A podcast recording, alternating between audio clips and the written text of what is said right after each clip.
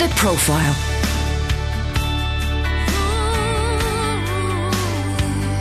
You're listening to Premier Christian Radio.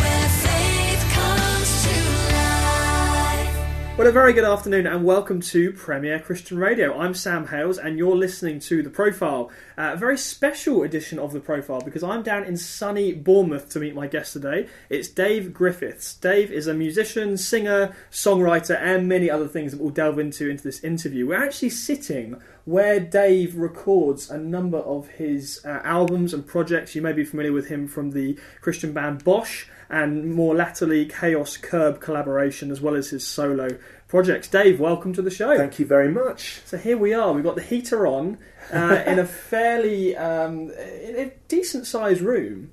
Um, but the location is pretty special. Do you want to tell us about the building that is opposite where we're sitting?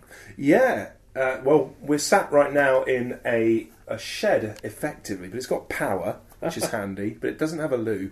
Um, on the site of the Apostolic Faith Church, um, which the, the building just opposite us here uh, was the very first purpose built Pentecostal church, definitely in the United Kingdom, but I've heard arguably maybe the world because Wow. it was built just in the in the wake of the Welsh revival uh, in 1907, and I believe although Azusa Street happened, I think just prior to that, they didn't build anything till bit after Okay. this. So yeah, that's the kind of The historical context. Pentecostal church, possibly in the world, Church building, yeah. is meters away from where we're sat now. And you've had some involvement in this church. In fact, you were the pastor for a couple of years. I weren't you? was, I was. Tell yeah. me about that. Duncan is the chief apostle of the Apostolic Faith Church globally. And very kindly, he offered, he said, Would you like to come and train with me and, and help me with the church? But I was very committed to uh, the church I grew up in and, and was working with at the time, just round the corner, Bournemouth Community Church. It just wasn't the right time. There was lots of reasons it Yeah. wasn't the right time. So I said no. Um, but then fast forward to 2015, Mm-hmm. and everything had changed. And he was another 10 years older, and he's 87 now Wow. amazing man. I love very, very much. And uh, he asked me, he said, I really need some help, you know. And I was in a position in my life where actually I could. So I ended up being involved here for two years as a kind of pastor um, and preaching and things. And it was a fantastic two years. And uh, But it just sort of naturally came to an end where I felt that I should go and finish a degree I'm doing, a Yeah. theology degree. But I needed a placement church, and I needed that church to be offering a lot more Mm. and I've been humming and hawing about Church of England things for a while. And so currently I'm actually part of the local parish, learning the ropes with the Church of England. And you're heading, as I understand it, hopefully into an exciting new, what's what's sort of dubbed fresh expression of a different kind of church. You're going to be looking to reach out to students in Bournemouth. That's right. So the deanery have said we need to do something for the students where they live, and they live in this parish. So we're going ahead and starting something in September, um, probably based around food. So we're calling it the table, and um, yeah, just kind of trying to do something that serves the student population. We always like here on the profile to go back to the very beginning and ask someone about their life growing up. But before we get there, I did want to talk just uh, once more about this this church um, where we're sitting because you have an amazing testimony um, involving kind of church unity and reconciliation and trying to bring people together. And I think that was when um, when you were pastoring this church. So do you want to tell us that story of this denominational split that happened and how you were able to be a part of some reconciliation that went on? Sure. Uh, so the Apostolic Faith Church was the first church, uh, Pentecostal church, to be uh, organised in, in this country. Um, but sadly, it wasn't long before you know church politics set in and there's splits and things. And um, in 1916, at a conference, there was a split between Oliver William Oliver Hutchinson, who is the guy who initiated the whole thing, and he had some elders called the Jeffreys brothers, I think, mm-hmm. and they just disagreed with him about how the offering that was taken should be spent. So there sadly became a, a split, and the Apostolic Church was born. So this is the Apostolic Faith Church, Right outside this building, yeah, and then the Apostolic Church, so minus the faith bit, Right, was started by these brothers uh, back in 1916. Now, fast forward to the summer of 2016, and I'm playing at, uh, I'm doing a gig at New Wine, and I got talking to uh, a, a friend of a friend called Rhiannon, and she's uh, she's Welsh, and she's part of an apostolic church. And we just ended up talking about um, the fact that I was with the Apostolic Faith Church and she was the Apostolic Church. Yeah, we got talking, and it emerged that their centenary um, conference was coming up. Uh, up at Cheltenham, the racecourse. So it kind of got me thinking: um, wouldn't it be great if uh, we could reach out? Yeah. The Apostolic Faith Church could reach out to the Apostolic Church a hundred years on from the split, and I made some phone calls, and I ended up getting a ring uh, come through on my, my phone from Tim, and Tim is the fairly newly appointed um, head, you know, chief apostle, whatever you want to call it, of the Apostolic Church globally, but he's based here in the UK. And he rang me very excited and said, "Oh, I got your message. Uh, it'd be amazing if um, if we could meet up. Would you like to come to the conference, to the centenary Wow. celebrations?" And there'd been next to no sort of talking None. or grouping between None. these two churches since the split a hundred years ago. yeah, Wow. none. In fact, they've been giving each other a wide berth. Right. sadly. So, um, so this was brilliant. This was felt really timely, and he arranged for me to be a guest. So I, I went up there and ended up on the front row there in the conference with probably I'd say four or five thousand people from the Apostolic Church from across the world who had gathered to celebrate, you know, hundred years of their movement. And um, I took a gift. I took a one of our hymnals. It's a little red book, and it's full of our hymns that we sing in the church. And it's like ninety three years old. It was published in the twenties, um, but we still use them. So I thought this is a little token of um, from us, you know, just to give a peace offering. But I also knew that the split was about money, so I actually took some money with me as well as a sort of a gesture. Um, just I don't know, it just felt like the right thing. So we ended up sat there, you know, myself and um, then there was Tim, and he had two or three regional apostolic church leaders with him, and we ended up having this amazing hour together at the conference. And honestly, there was not a dry eye in that little circle. We were just really moved, and it felt like God's presence was really sort of tangible. It's just really emotional. Especially, I guess, as this was a a hundred year celebration, which is understandable for that church, wanting Yeah, to celebrate sure. hundred years of being around. But the sad element of that being that they only existed hundred years ago because they split away from Yeah. the church that you were representing. So for you Yeah. to be at that conference and for there to be some display of unity is quite remarkable. It was, and I kind of feel emotional thinking about it actually. Um, and and what happened after that was that Tim and some of these regional guys came down um, and visited here, and we sat around in in a small circle and we prayed, and it just felt very healing. Mm. Really, really something I feel privileged to have, have been witness to. Really, so there's relationship there where there wasn't before.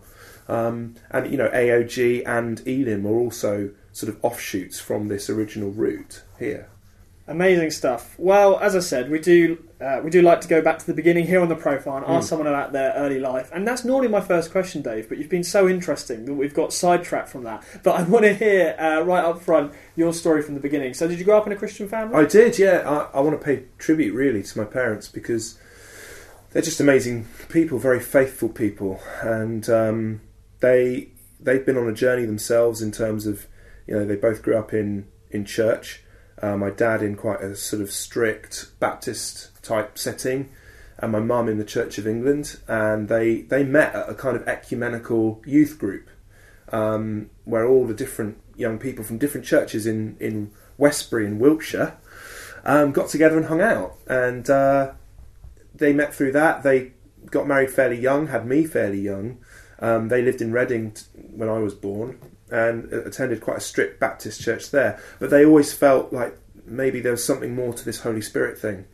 So they had a secret home group that was sort of tentatively exploring the things of the Spirit on the down low. How rebellious! Yeah, but that that meant that when we moved to Bournemouth, they were looking for a church that were moving in that way, Yeah, and so settled at what became Bournemouth Community Church. And weirdly, that's another offshoot of this church. wow. Yes, it's all connected. Um, I mean, And- how, it's amazing how many people would even guess that possibly the first Pentecostal church in the world is in Bournemouth of all places. and in the in the backwaters of Bournemouth, we're not central here; we're in a suburb.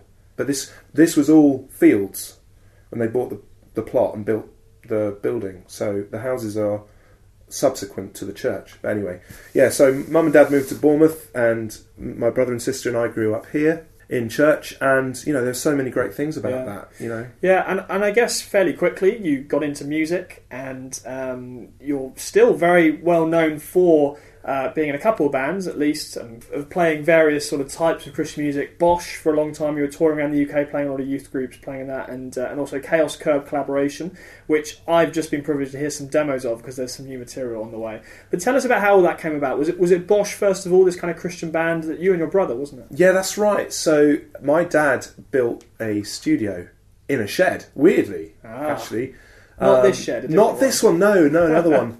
Um, with his friends, recorded an album. Uh, this was in the mid '90s, um, so home recording sort of stuff was still quite primitive. But they they they did it. They got equipment together and soundproofed this shed and, and recorded an album.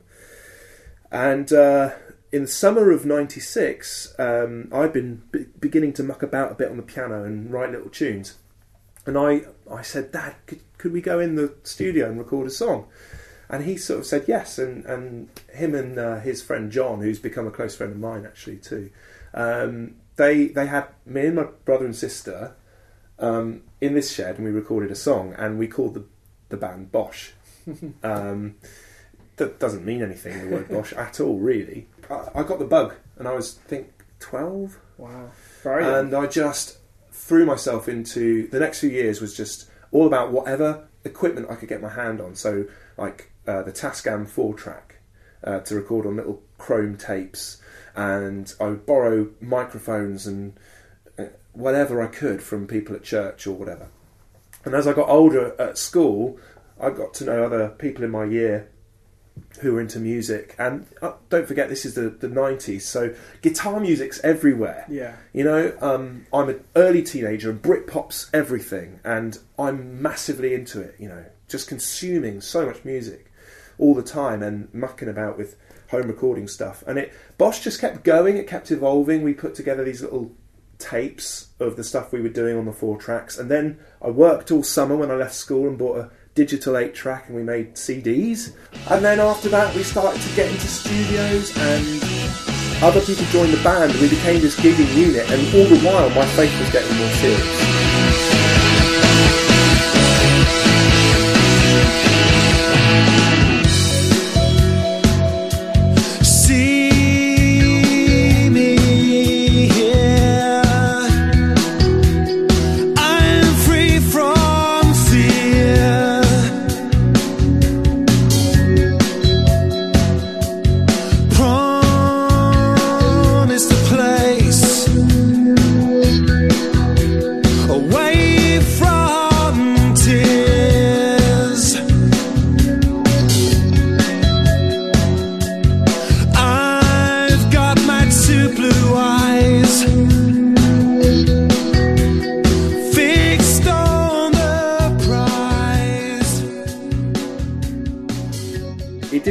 as like a Christian band, but it, I guess it turned into an evangelistic type rock band, and we'd go around, yeah, doing these gigs and telling people about God's love, really, yeah. through the songs. And that went on for years, 15, 15. years.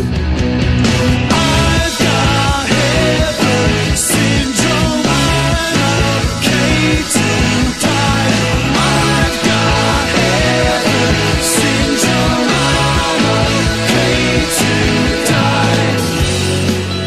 And we were talking just before actually about how there was a kind of a scene for this. But I remember in the in the late nineties, early noughties, I was a teenager to give my age away, and um, weirdly enough, I was going to uh, gigs, including uh, a few BOSH gigs. In fact, so I would have seen you on stage as a teenager, and there was a kind of culture in a lot of youth groups of a Christian band, whether overtly evangelistic or not, whether worship or not, but some a group of Christians making music will turn up in a lot of churches across the country, play gigs, and people will turn up.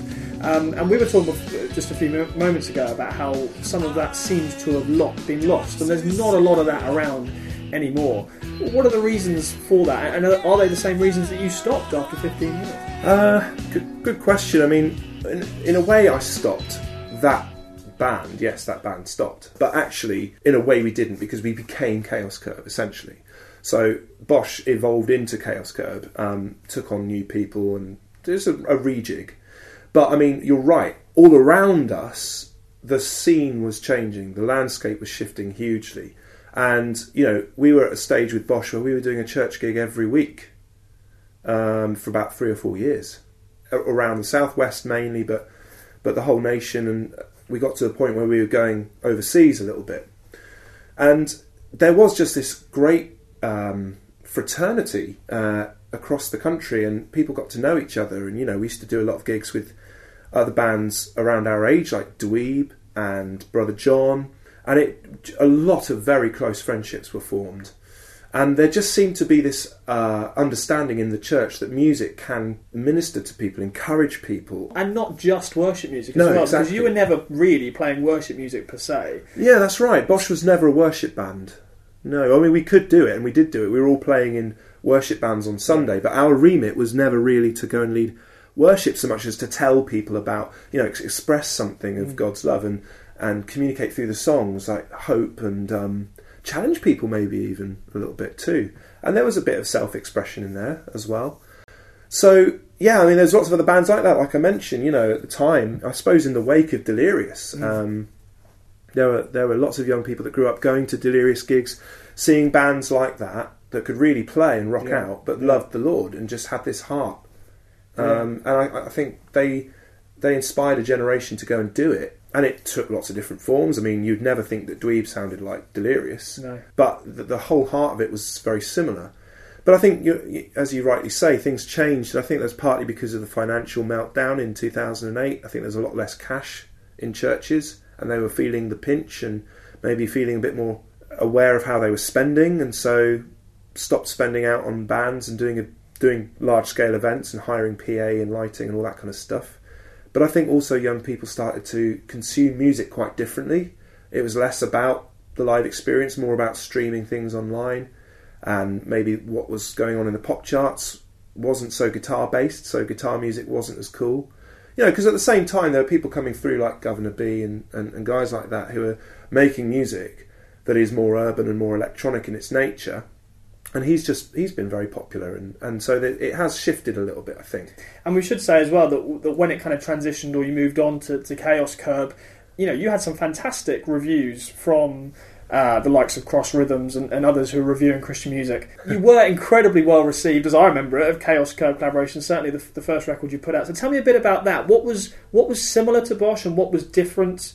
Um, was it more of a worship direction? Was it a change in sound? What what happened there? Definitely some differences. Um, even though, like I say, some of the personnel were the same, but we also brought in other musicians. So, like Tim Alford from Dweeb, who was the frontman of Dweeb, played drums in Chaos Curb, and we had some of the Dweeb guys play on the first album and stuff. Yeah, so it was a, it was a more collaborative thing, whereas BOSH was sort of this group of people. Whereas with Chaos Curb, I wanted to throw the doors open and just get my friends involved. Tim Jupp even played on the first The old uh, keyboard player in Delirious. yeah, he, he. I don't think he's done anything musical since Delirious, other than played on a track on the first Chaos Curb album, which I'm fairly proud of. But certainly, I was writing songs less to reach out to people who never heard about Jesus, but actually to to express something to Jesus. And I suppose Chaos Curb's always been my contribution to the worship sound in the UK.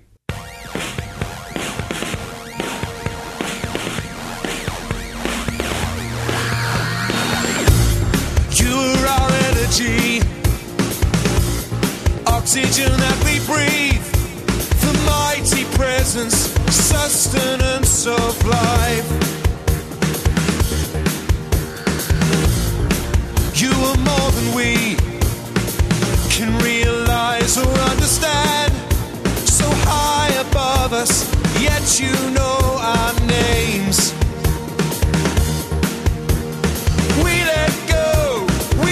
you drive, take control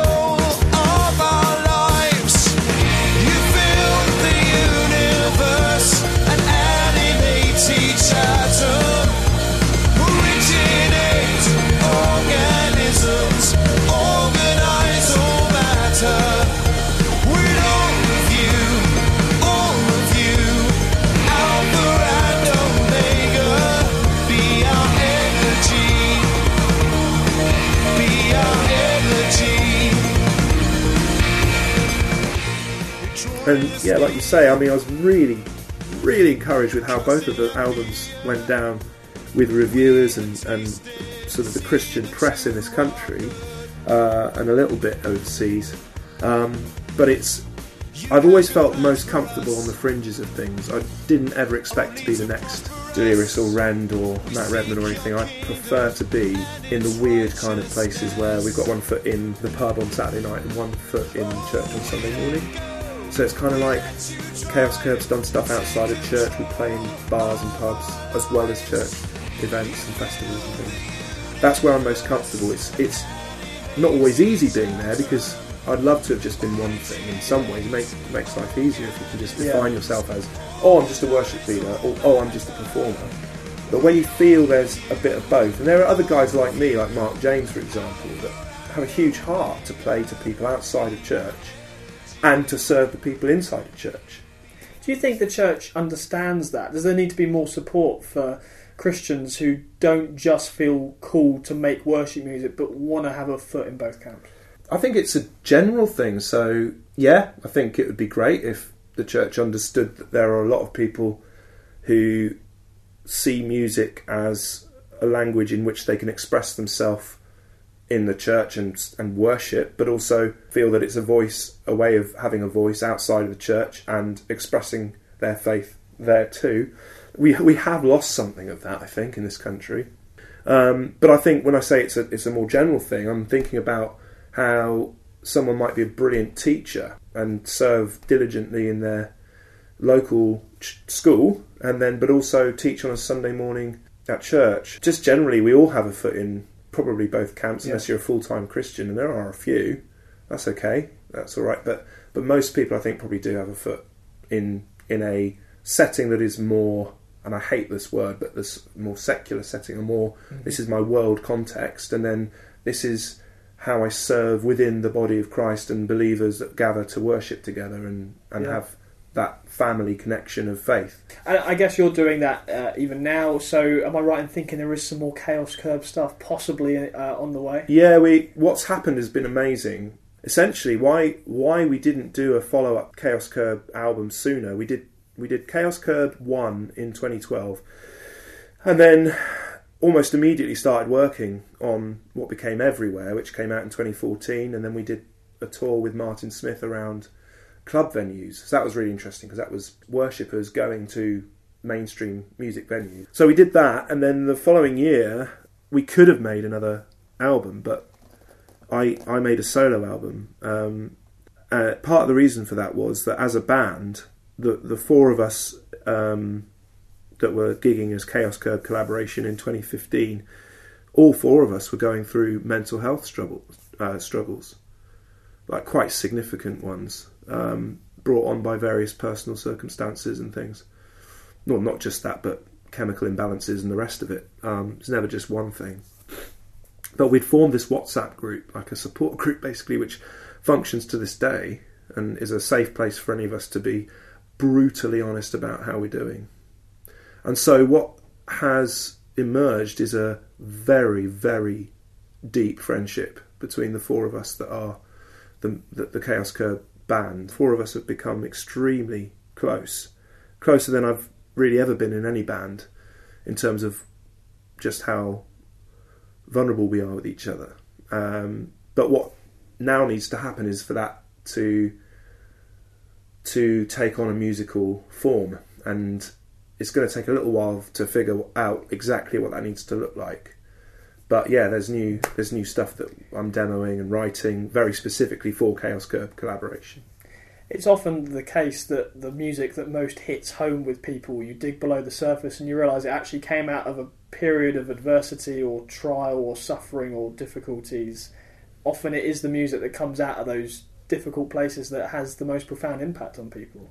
Yeah, almost every big worship song, just to take worship songs as an example, because it's it's true in every form of songwriting. But you know things like "Blessed Be Your Name," Matt Redman, or um, "When Silence Falls" by Tim Hughes, or "Our God Reigns" like Martin's song. You know, loads of these have come out of like proper proper struggle, and uh, dark places, places of grief, places of loss. Um, and I think that's vital uh, for not just for songwriters to express themselves, but also for the church to find the language in our worship life to reflect back. I don't know how to put it. The the, the, the struggle, the, the the more desperate end of, of things, where there just seems to be questions rather than answers.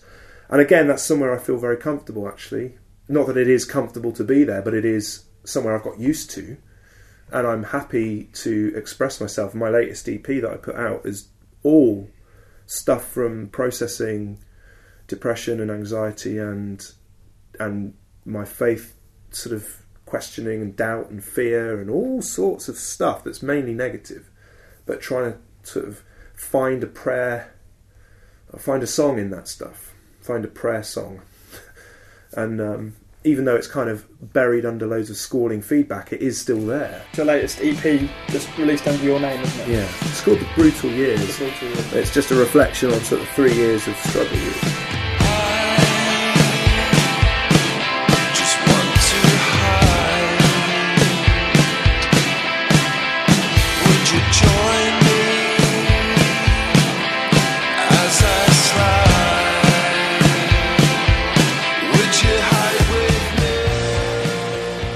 Interested that you talk about that WhatsApp group where you know you and your friends can have these deep conversations because I've spoken to people before who will talk about their own mental health problems or talk more broadly about the church and sort of still say this is this is quite a misunderstood thing or this is Yeah. still something there isn't really support for. So was that your experience and maybe that's why this sort of group has been so special to you? Yeah, I think none of us have found church to be the place to have.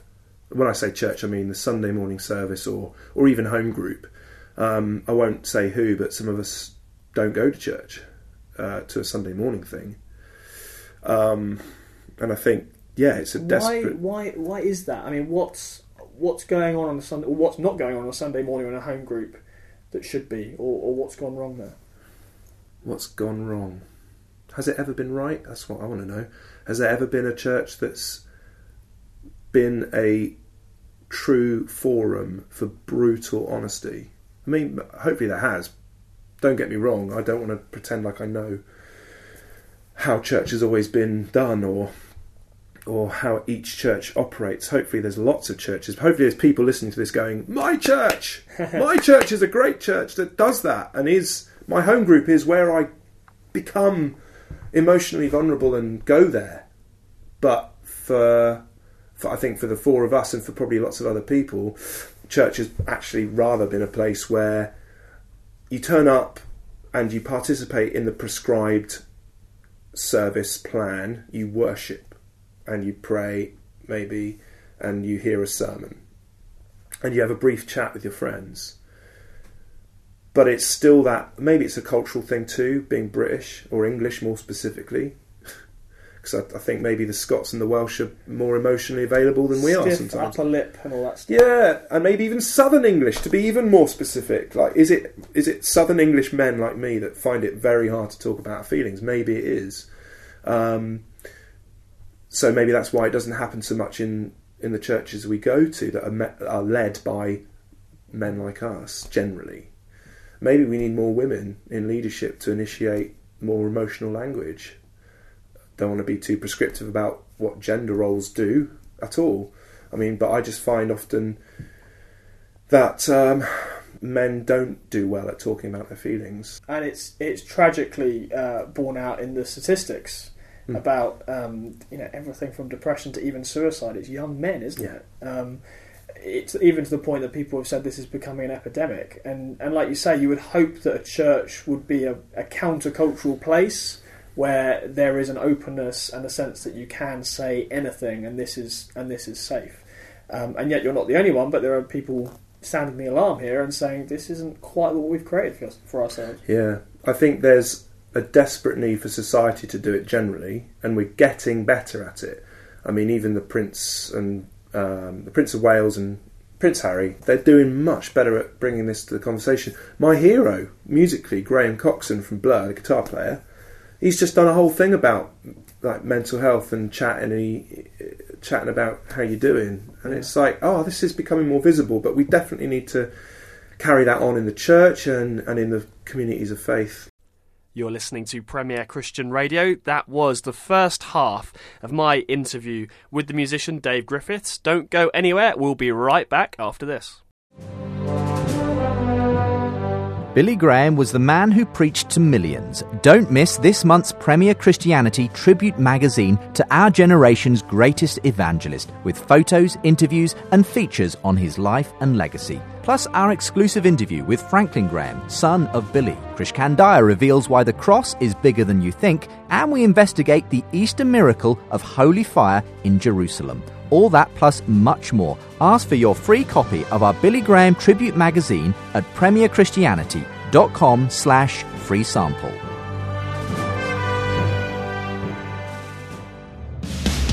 The Profile.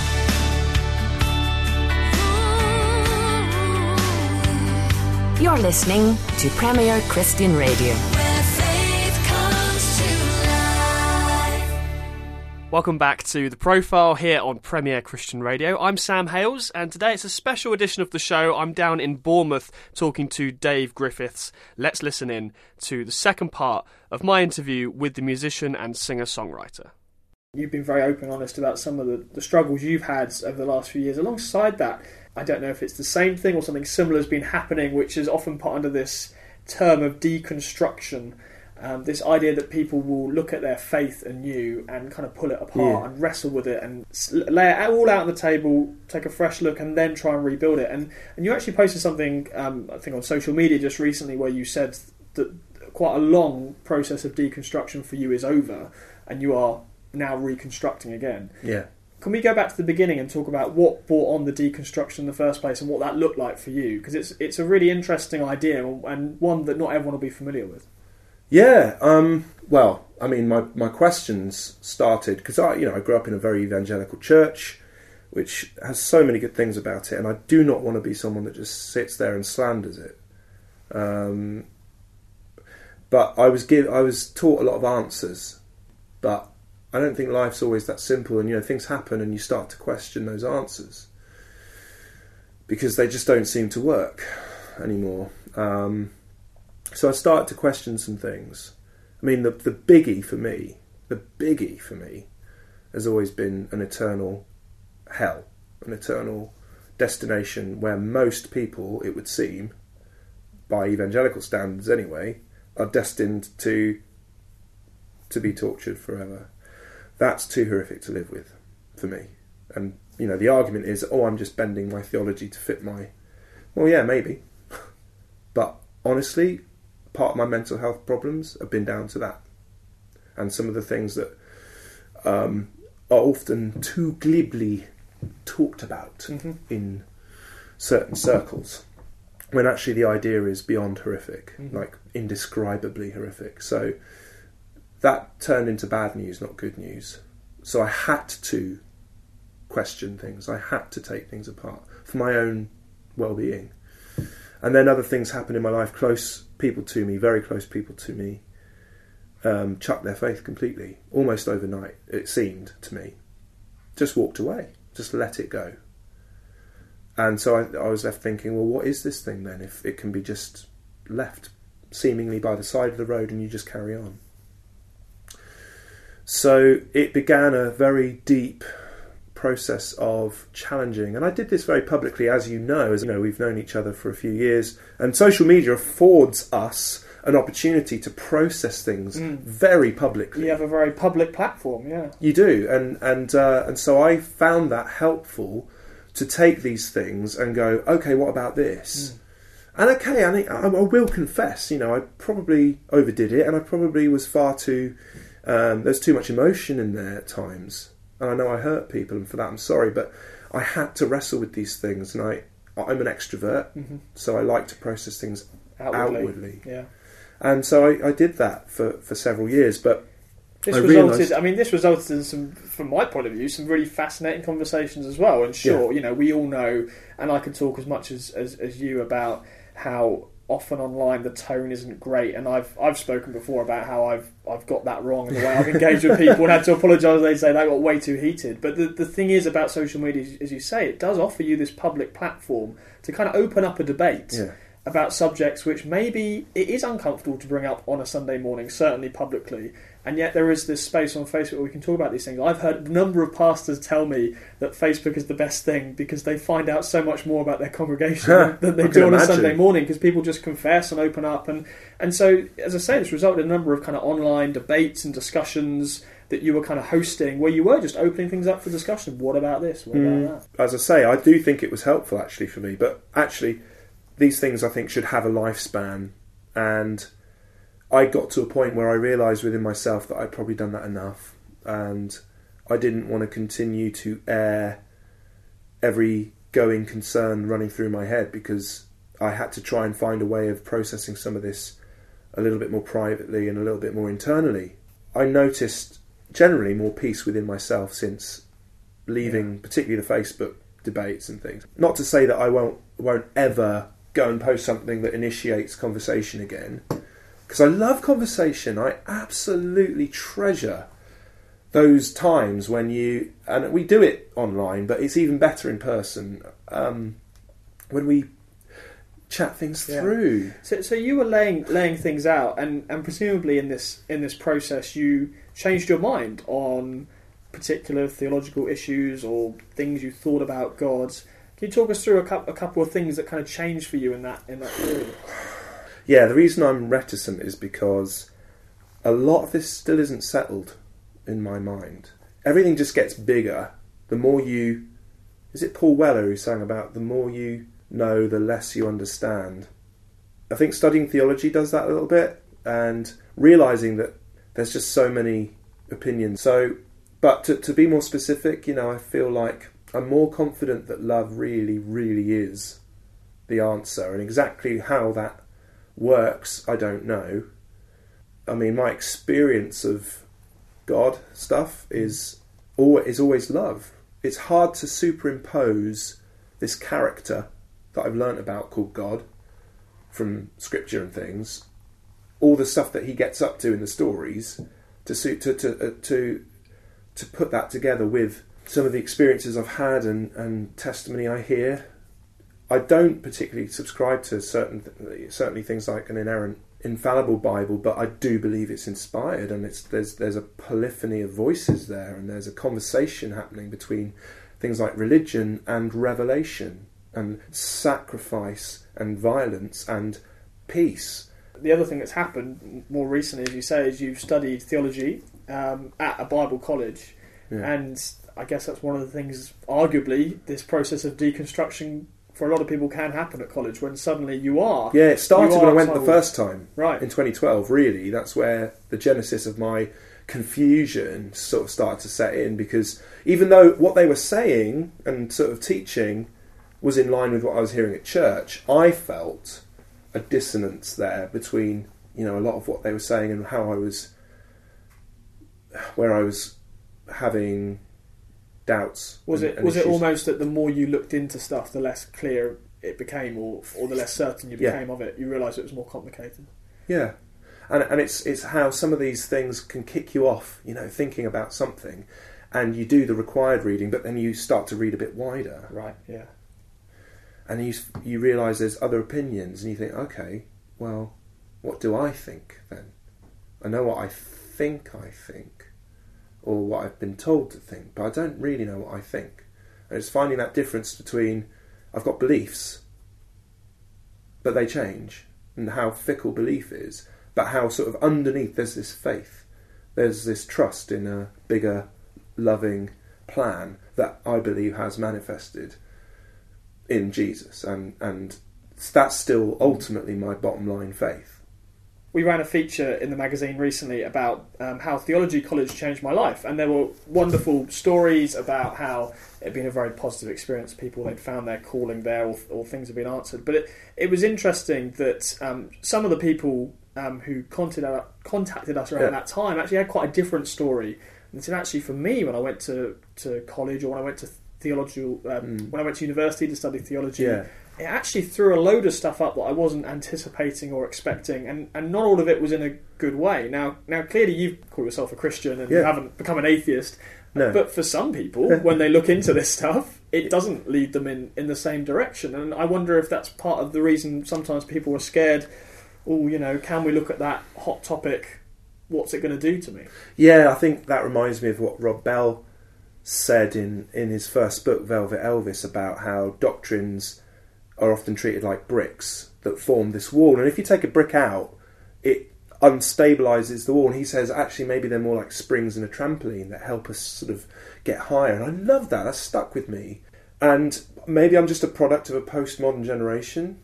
I'm open to that. I can't help when I was born. Generation Xennial, do they call it? Between Generation X and Generation Y, there's a few years of people like me that were born just at the wrong time or right time.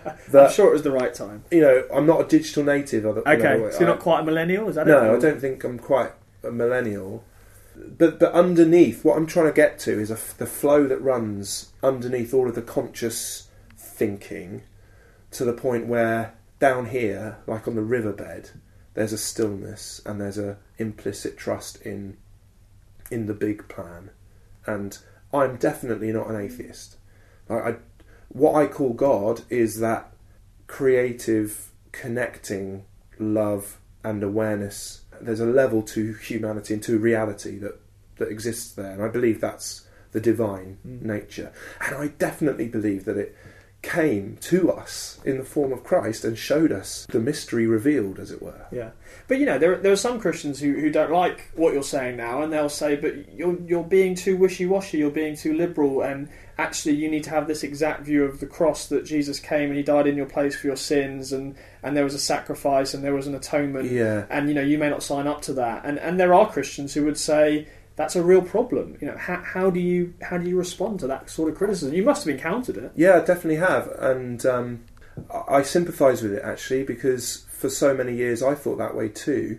Ultimately, I can only be honest. I can only be honest with how I'm feeling about things and and where I feel there are dissonances and problems, and I'm just okay. I'm I'm okay with that, and I'm also okay with people that structure things more formally and more, Mm, more I don't black know, and white. more, maybe more black and white.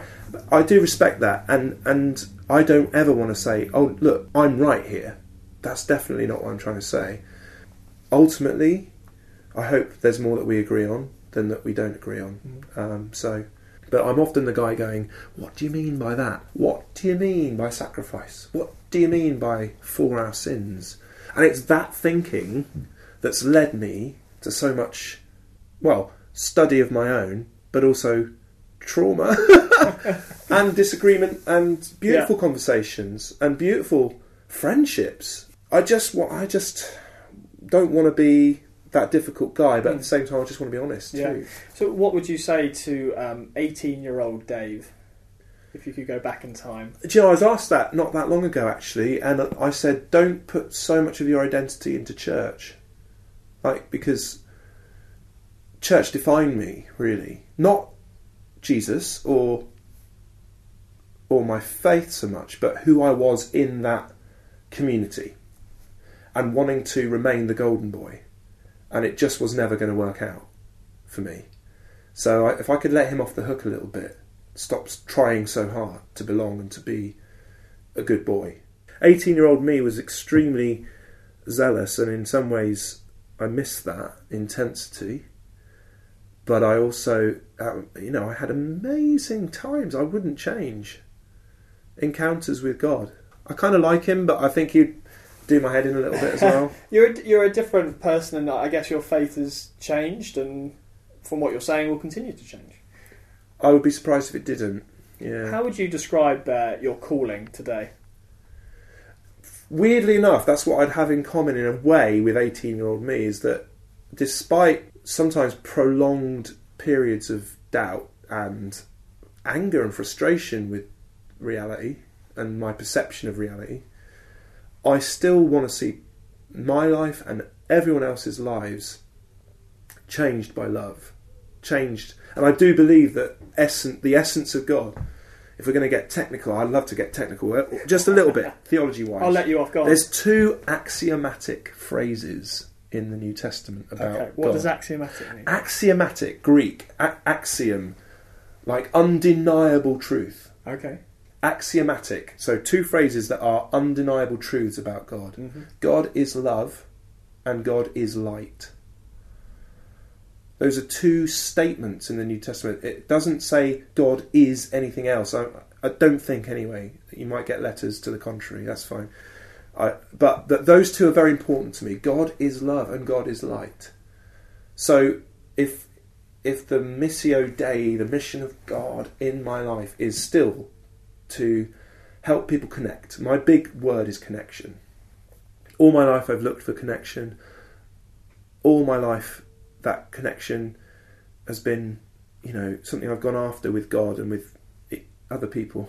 And I guess with myself too. In that place of connection, experiencing love and experiencing light. That's it. I still want that. And I believe Jesus, the resurrected Christ, brings that. He just brings love, light, connection. So my my everything I communicate ultimately will still probably boil down to that. That's my greatest hope. My greatest hope is that at the end of all things, when you boil it all down, all will be connected to love and light. And people throw words at me like, you know, universalist and things. Um, So a universalist would believe that ultimately, somehow, one day, God will win everyone to paradise, heaven, eternity with Him, and no one will be outside of that in hell or any kind of disconnection from God. I can hope that. I can't. I mean, that's quite. Yeah, I would call myself a universal reconciliationist. Okay. And what I mean by that is, I do believe in the end all things will be reconciled. For God is in Christ reconciling the world to himself. So, yeah, I think that's something I'm allowed to hope for. I respect other views. I've got close, close friends that don't believe that. And I know the whole argument of, well, what's the point then? Well, love is the point anyway. Really. Mm. Like, we can experience it now. Yeah. So why wouldn't you want that for, for yourself and for your, for, for humanity, for the for creation? Why wouldn't you want reconciliation? Like Paul says, isn't it? 2 Corinthians, we've been given the ministry of reconciliation. You've been reconciled, therefore be reconciled. Totally, totally gets my heart beating faster. Still my raison d'etre in the world is mm. that. Tell me a bit more about how that's uh, practically outworked, because I know you're all over this local area doing um, stuff in pubs and Mhm. clubs and live music, and it's as you were saying earlier, it's not. This isn't just a church thing for you. You aren't just interested in solely confining yourself to Christian music or playing in churches, but you're out there in the in the world as well, meeting Yeah. people and doing stuff. So tell me more about that and how that kind of fits in with with your kind of calling at the moment. Well, I guess music's been there all the time. It's, it's always been this dual track of church involvement and music. And music takes a few forms. I run several showcase open mic type nights across Dorset every month in some great venues. And I go out and play either on my own or with my band in pubs and clubs and weddings and all sorts. So that's like Thursday to Sunday night. That's my that every night. That's what I'm doing. And it's really coming down to the same things: connection, connection, connection. Always friendships, meeting people, getting to know them, looking to be a friend. Uh, sounds kind of cliche and cheesy, but I kind of want to be that guy that people can relate to and isn't seen as so holy over here with his, you know, churchy things that he can't be 100% there and relatable and present with people in their situations that I'm finding through friendship out in these places. And that can be landlords of pubs, it could be waiters and waitresses in venues, it could be the musicians that come and play, my own band members, whoever. Um, I hope if I got hit by a bus tomorrow and died, I hope people would say he just I just felt like he cared about me. That's really all I want is people to remember me as that guy.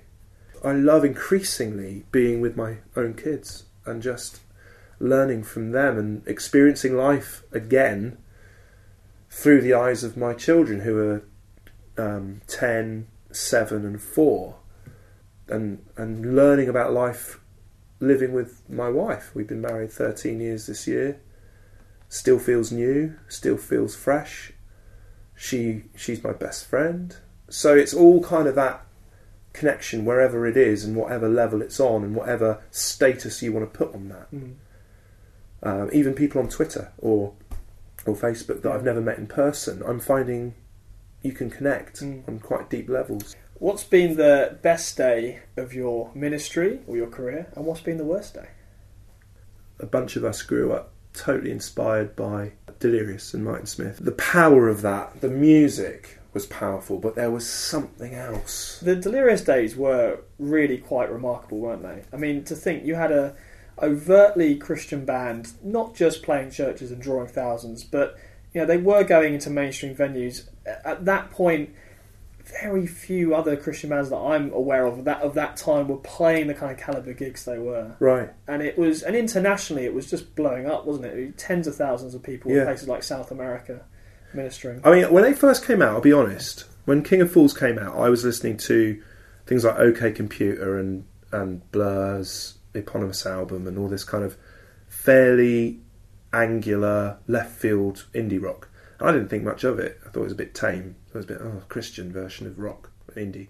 Then they put Mezzamorphis out and everything changed because I thought no, genuinely, this is actually really good. Yes. and I would listen to this as an indie music connoisseur and little m- music militant kind of like an It's- obnoxious guy. It has I like. I yeah. loved it. It's been said that I think both Mezzamorphis and Glow, those two albums, the, the more you listen to it, the more you hear more in it. You, you realise, Yeah. oh, there's a violin part. I They're hearing dense. before, or They're there's dense a- stuff. and It's the There was dense just a music. lot in there, a lot packed packed into it. brilliant production, brilliant musicianship, and the songwriting as well. Um, so uh, all that goes to say is, imagine how excited I was to meet Martin Smith when I got to know Tim Jupp through the Big Church Day Out, and he'd had BOSH come and play in Chaos Curb, and I got to know him and and managed to swing it that his Big Church Night in tours would come to my church where I was BCC because a nice big building, you know.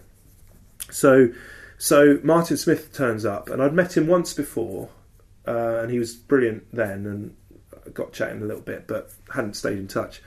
But this time, I, I got to spend the day with him, really, just being his gopher, just running around, getting things for him, and helping out as best I could. But I had this niggling question because you know my heart has always been to see Christian musicians communicating love out in the mainstream venues. And I said, Martin, what are you doing about playing outside of the church? And he just stopped what he was doing and he said, Nothing. I love leading worship. I'm all over it. I love it. But there's a big part of me, I just want to be out there singing over people Right, again. yeah. And I said, Well, I work in pubs. If I booked a pub, would you come and play? Yeah. And he just looked at me and said, Let's keep talking. And he gave me his email address. And I waited probably six weeks. And then I emailed him saying, Okay, how about it? What about our book? Two or three pubs over a weekend and you come and play.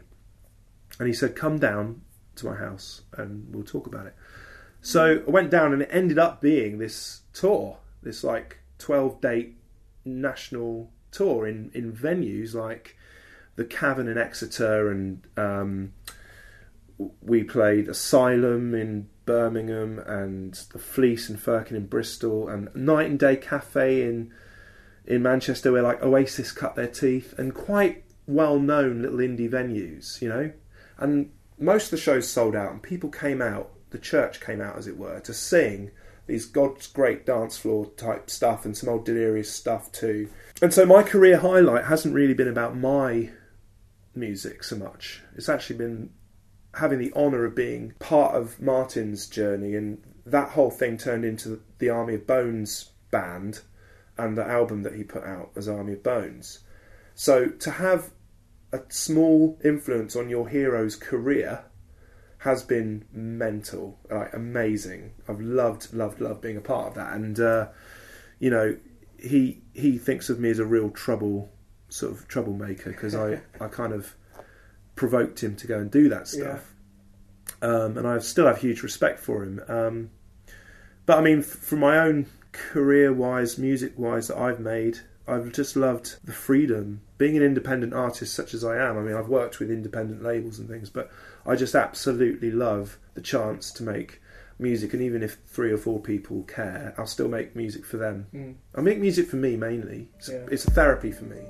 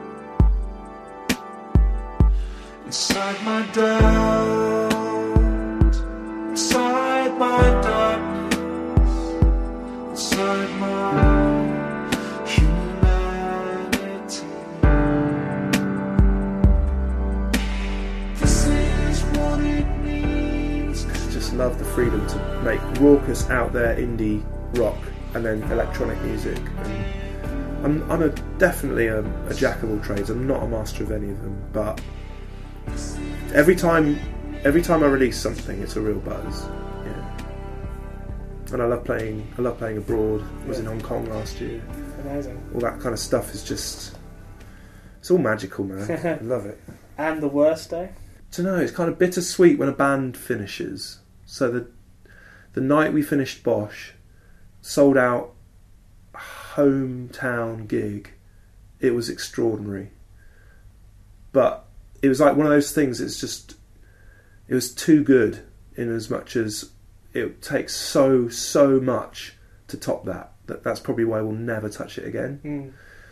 Mm. Um, but I mean, I've had clangers. I've broken three strings during one gig. In fact, that happened just before Christmas. I was playing in a Oh, pub, no. broke three strings on the one guitar. I was stupid. I only took one guitar, Ah. broke three strings in like the first fifteen minutes. So I did. That's impressive. I How did you manage that? I did an hour and three quarters with just three strings, but everyone was so drunk in the pub they didn't care.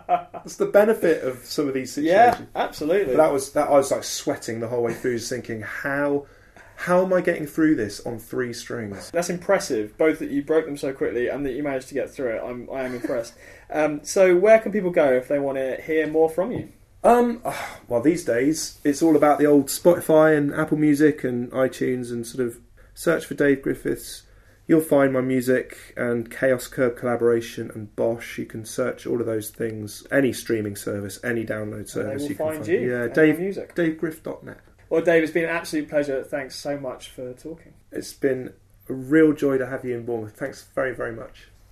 I'm Sam Hailes. You're listening to The Profile here on Premier Christian Radio. That was my interview with the musician and singer songwriter Dave Griffiths. Do hope you enjoyed that. If you'd like to check out more interviews with leading Christians, you can do two things. The first thing you can do is download the Profile podcast. This show is available every week as a podcast, meaning you can listen to it on the go. Just search for The Profile on whatever podcast provider you use, or go to premierchristianradio.com forward slash the profile. That's the first thing. The second thing you can do is you can get yourself a free copy of Premier Christianity magazine. This is a monthly magazine that features interviews with all sorts of interesting Christians, both in the UK and abroad. If you'd like to get the latest issue, which is actually a dedicated magazine all to Billy Graham, paying tribute to the legendary evangelist, you can go to premierchristianity.com forward slash free sample, and we'd be delighted to send you that special tribute edition of the magazine. It's 100 pages long. Not only is there lots of material dedicated to Billy Graham and an interview with his successor, Franklin Graham, but there's also loads of great Easter content in the latest issue of Premier Christianity magazine. Just go to premierchristianity.com forward slash free sample. Thanks for being part of the show for the past hour. It's been great to have you with us. Coming up next, though, here on Premier Christian Radio is Premier Playback. Welcome to Capernwray Hall, nestled in the beautiful landscapes between England's national parks. As a Bible school, we offer short term courses aimed at fostering your spiritual growth and living in a community. Our historic manor house has something for everyone. You can enjoy indoor and outdoor adventures, connect with students from around the world, and learn how to deepen your relationship with Jesus Christ. Search Capernwray England for more information. Get ahead of postage rate increases this year with Stamps.com. It's like your own personal post office. Sign up with promo code PROGRAM for a four week trial plus free postage and a free digital scale. No long term commitments or contracts. That's Stamps.com code PROGRAM.